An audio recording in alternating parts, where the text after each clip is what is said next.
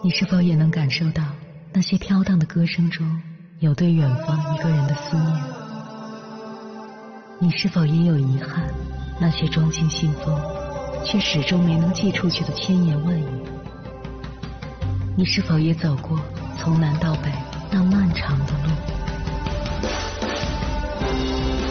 遇见，也错过那东来西去的人。当往事随风，爱。一尘风，凌晨时分，跨越千山万水，讲述和倾听我们的故事。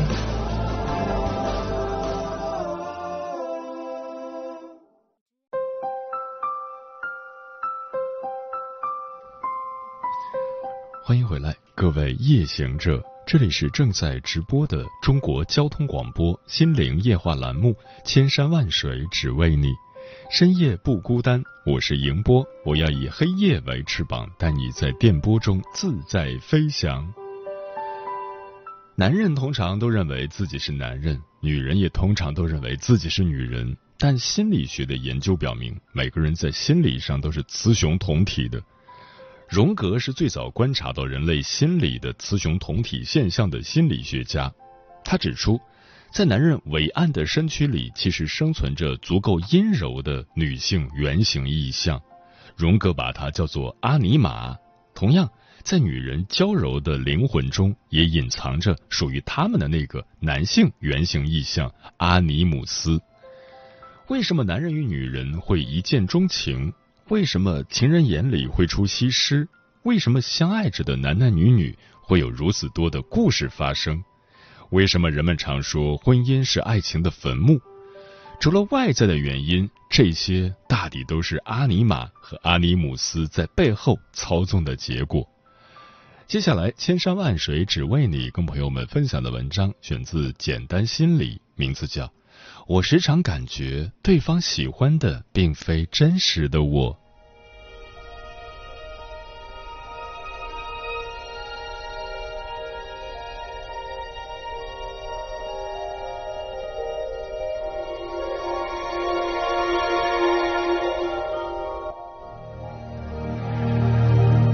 你是否有过这样的感受？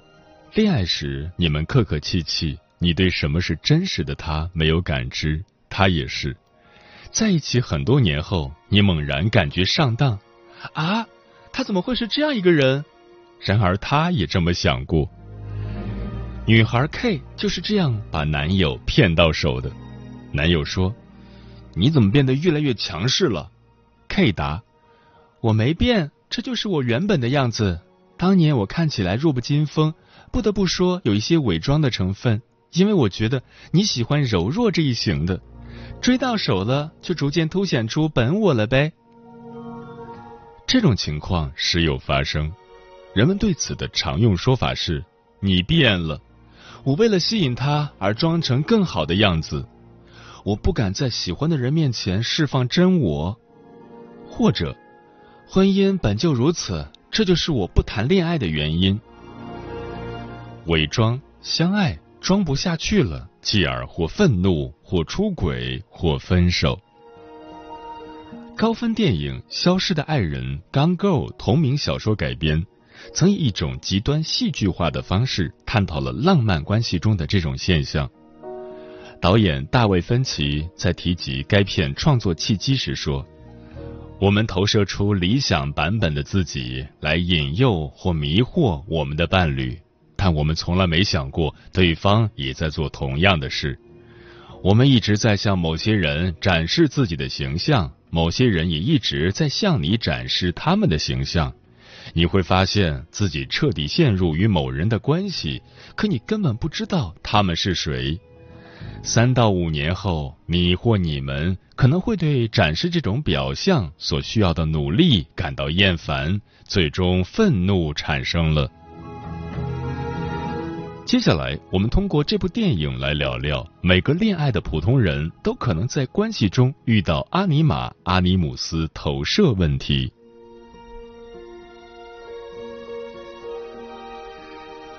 我一直在伪装，装成一个万人迷。尼克和艾米相识于一场酒会，尼克是专栏作者，帅气迷人，才华横溢；艾米为杂志撰写情感测试，是个独立自我的酷 girl，也是个公众人物。两人一见倾心，迅速结婚。艾米觉得，他能听懂我的笑话。他跟我之前见到的所有男人都不同。我身上的一根根刺，正好配上他身上的一个个洞眼，这真是天作之合。但好景不长，经济危机让两人都丢掉了工作，生活不再存在盈余的空间，情感也是。尼克和艾米逐渐疲于维持中产阶级的体面，并显现出两个人原本的样子，没那么精致，没那么有趣，也没那么善解人意。甚至是强势的、无趣的性生活也变得意兴阑珊。尼克出轨了，在一个飘满糖霜的面包店的后巷里，他对另一个女人做了当初对艾米做的同样的动作，抬起对方的下颌，让她品尝空气中的糖霜。艾米被尼克婚后的种种变化激怒，于是他策划了一场戏码。让自己凭空失踪，并制造谋杀证据，将嫌疑指向自己的丈夫。尼克在公众舆论的审判下不堪重负，他在电视上承认自己出轨，保证自己会做出补偿，成为当初承诺的完美男人，祈求艾米回家。目睹这一切的艾米这才满意。在这场自导自演的大戏中。他甚至杀了一个人。他说自己做的这一切都是为了尼克能回到当初他喜欢的样子，哪怕自己心知肚明，电视上的尼克依然在假装。尼克意识到艾米是个杀人犯，工于心计，凶残且热衷于在公众面前表演的人，这才是真实的艾米。但他不得不努力装作一个对方心中完美男人的样子，因为担心万一有什么地方失误，艾米会悄无声息的把自己杀了。原著妖风上有这样一句话：“当心，有人说爱你，其实是想控制你。”在这样的关系中，双方都拒绝对方充分而自由的成为他自己，而是必须成为自己脑中完美的 the one。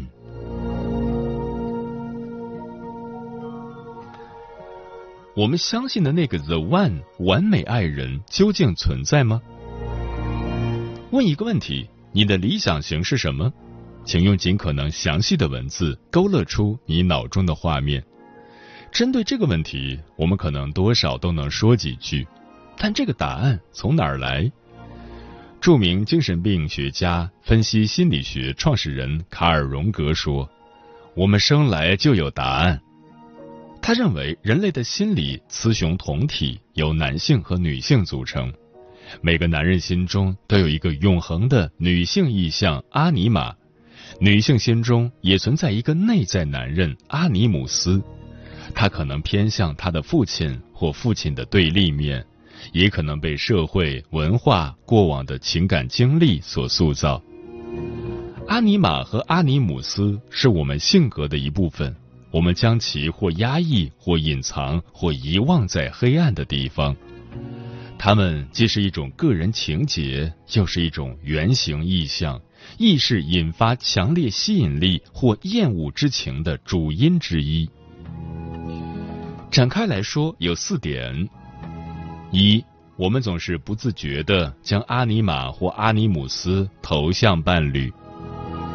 荣格曾描述了女性阿尼姆斯发展的四个阶段：首先是身体力量的化身，例如运动员或肌肉男，对方的存在是为了给他身体上的满足，保护他以及孕育健康的宝宝。其次，拥有主动性和计划行动的能力。对方是女人独立和事业的幕后推手。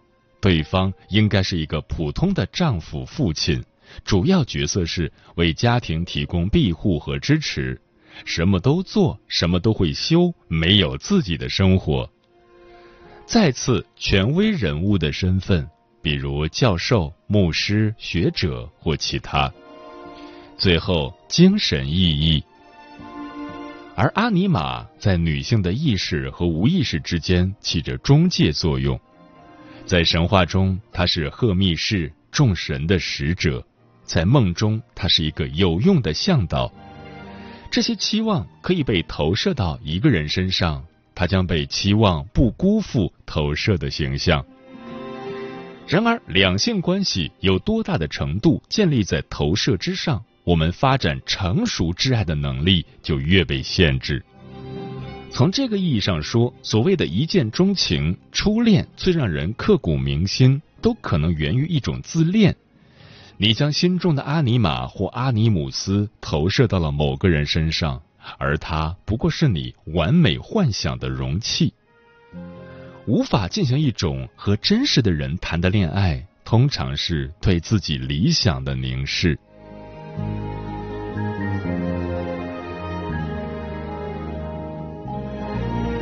二，强硬投射的背后，可能是被拒绝的恐惧。自然的存在被压抑，表演成为一切。在任何特定的情况下，一个受到这种压抑的人都会想取悦谁，然后为了取悦那个人而表演，而他们自己的现实并不存在于表演中。荣格心理学派分析师马里昂·伍德曼认为，不断在亲密关系中进行表演是一种幻觉崇拜，其背后真正运作的是权力。你要像我所希望的那样，我非常爱你，我知道你应该是什么样的人，你要这么做，否则我不会接受你。因为我们生活在被拒绝的恐惧中，比如人们认为。男性拥抱自己内心女性的一面是禁忌，当他真正去拥抱时，经常被批评为懦夫、娘娘腔、没担当。伍德曼在厌食症患者身上也观察到了这种恐惧，患者对自己的身体有一个僵硬的理想，他强迫自己进入这种理想，扼杀自己的女性气质，并近乎残忍的对待自己。这种恐惧让我们觉得好像在迎接自己的毁灭，它驱使我们将其投射到伴侣身上，否认它是我们内在的一部分。如果这种恐惧威胁到了亲密关系，那我们宁愿说换一个，下一个更香，因为这总比直面自己的恐惧要容易。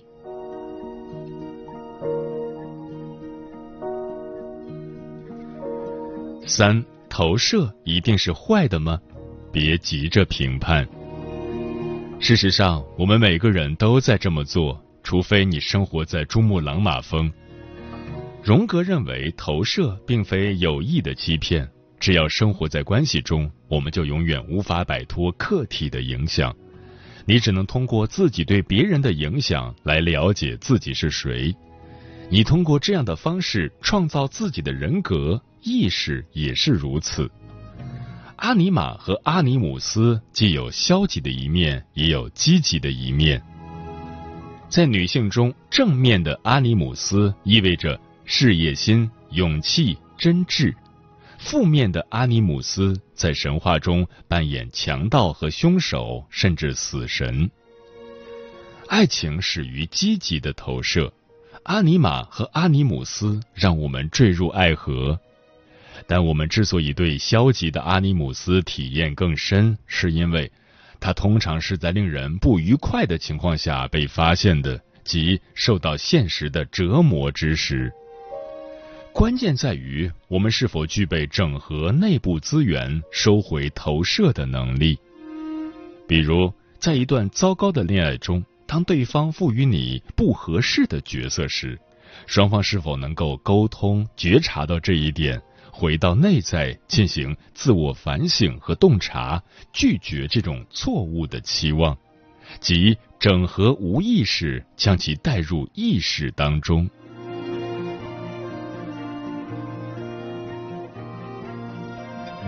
四，阿尼玛和阿尼姆斯也是通向自我的桥梁。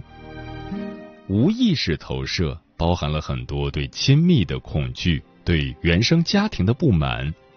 我们不想体验那些事情，所以将其推开。但当你意识到自己的阿尼玛或阿尼姆斯时，这种幻灭也可以是一种邀请，邀请你去了解更深层次的真实自我。荣格认为，一个人想要拥抱完整的真实自我，就需要拥抱他内在的女性或男性力量，即自性化，成为自己的过程。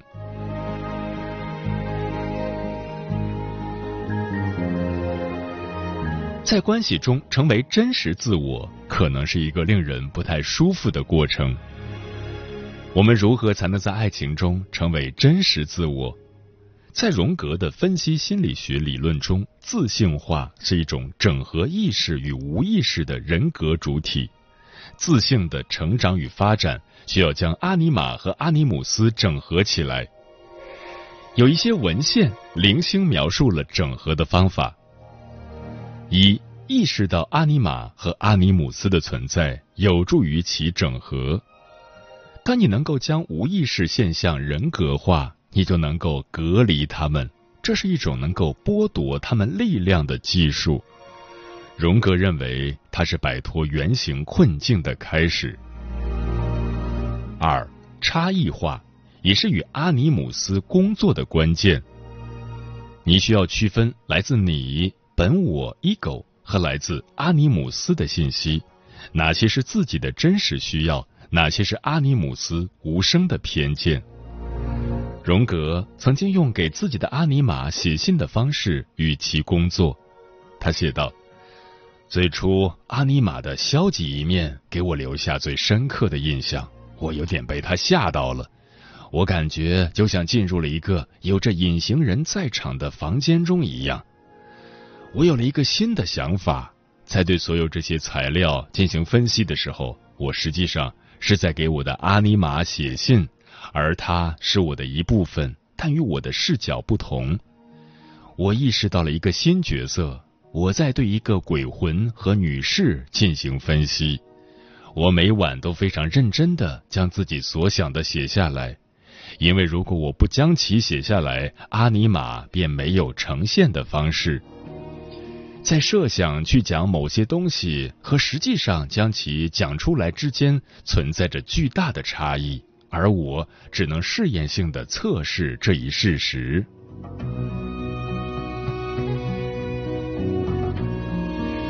三，当你看见阿尼玛或阿尼姆斯时，向内探索自己，试着确定他对你的帮助或伤害。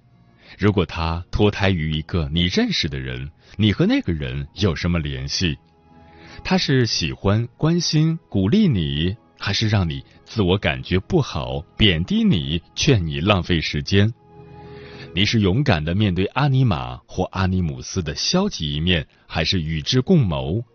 你是接受积极的阿尼玛或阿尼姆斯，还是在拒绝他？四，将激情转化为同情。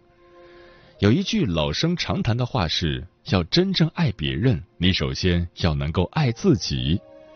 在自信化的过程中，你需要做好自我同情，同情你自己，同情自己所有的缺点，之后才能够做到同情对方，接受我们生而为人必有缺陷的事实。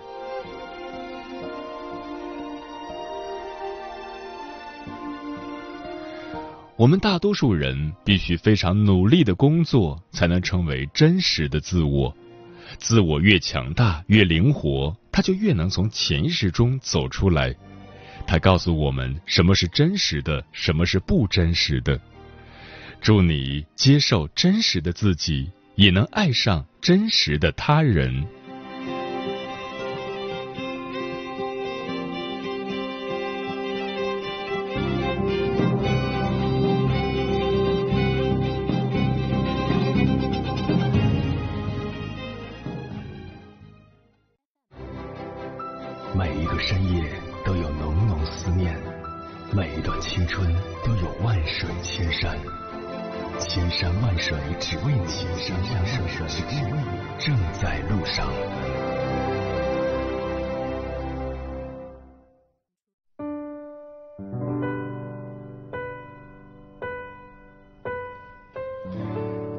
谢此刻依然守候在电波那头的你，我是迎波。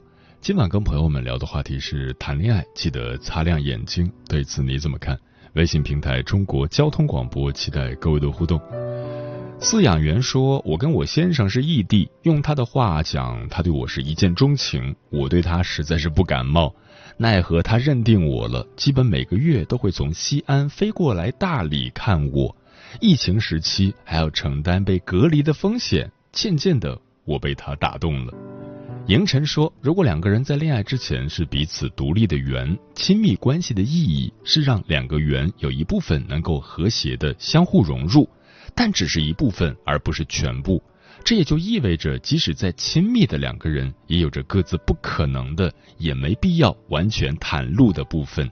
学会坦诚，也要学会隐瞒。”薄荷蓝洛洛说：“我觉得人生是需要鲜花的，但花和浪漫都自己给了。也觉得人生是需要光的，发现光也是自己交电费就能有了的。虽然偶尔觉得很累，但是靠一下墙壁也就恢复过来了，也有力量继续走下去。”山水湖北说：“如果有一天你不再寻找爱情，只是去爱；你不再渴望成功，只是去做。”你不再追求所谓的成长，只是开始修养自己的性情，你人生的一切才真正开始。人间四月天说，《植物妻子》中有句扎心又悲观的话：到底什么是爱？爱只是瞬间的真实。如果你认可，那我是爱你的。生活已经够累了，如果结婚不能给人力量，反而产生消耗，那么爱的意义何在呢？结婚的意义在于。照亮彼此，互相陪伴，不然的话，一个人淋雨也浪漫，一个人吹风也清醒。为什么要结婚呢？向前说，幸运的成为了知己，不幸的成为了甲乙。可能人与人之间的缘分就是很奇妙，而遇见的 timing 一定也有着很大的影响。所以只能说，可遇不可求，看淡点，看开点。很多人都说跟谁谈恋爱、结婚其实都差不多，但现实告诉我们，选对了人真的不一样。对的人滋养你，给你稳稳的幸福；错的人消耗你，让你受尽委屈。一个好的爱人能减轻一半的人间疾苦，而一个不好的爱人本身就是你痛苦的根源。人品比人更可靠，而察人识人的眼光是一个人必须要具备的能力。尤其是对于女性来说，什么事儿也比不上选错自己的伴侣更可怕。在医学界有一句俗语：“最好的治疗就是预防。”幸福的女人通常都是一开始就选对了人，从源头上避免不幸的降临；而不幸的女人很多都是一开始就看走了眼，后面只能一步错步步错。一代才女林徽因知道自己性格急躁、争强好胜。所以，他选择了以好脾气著称的梁思成，而梁思成一生都在包容他、爱护他。女人的幸福从来都不是上天注定的，而是自己选择出来的。愿你独具慧眼，所遇皆良人，所遇皆所期。时间过得很快，转眼就跟朋友们说再见了。感谢你收听本期的《千山万水只为你》，晚安。夜行者们。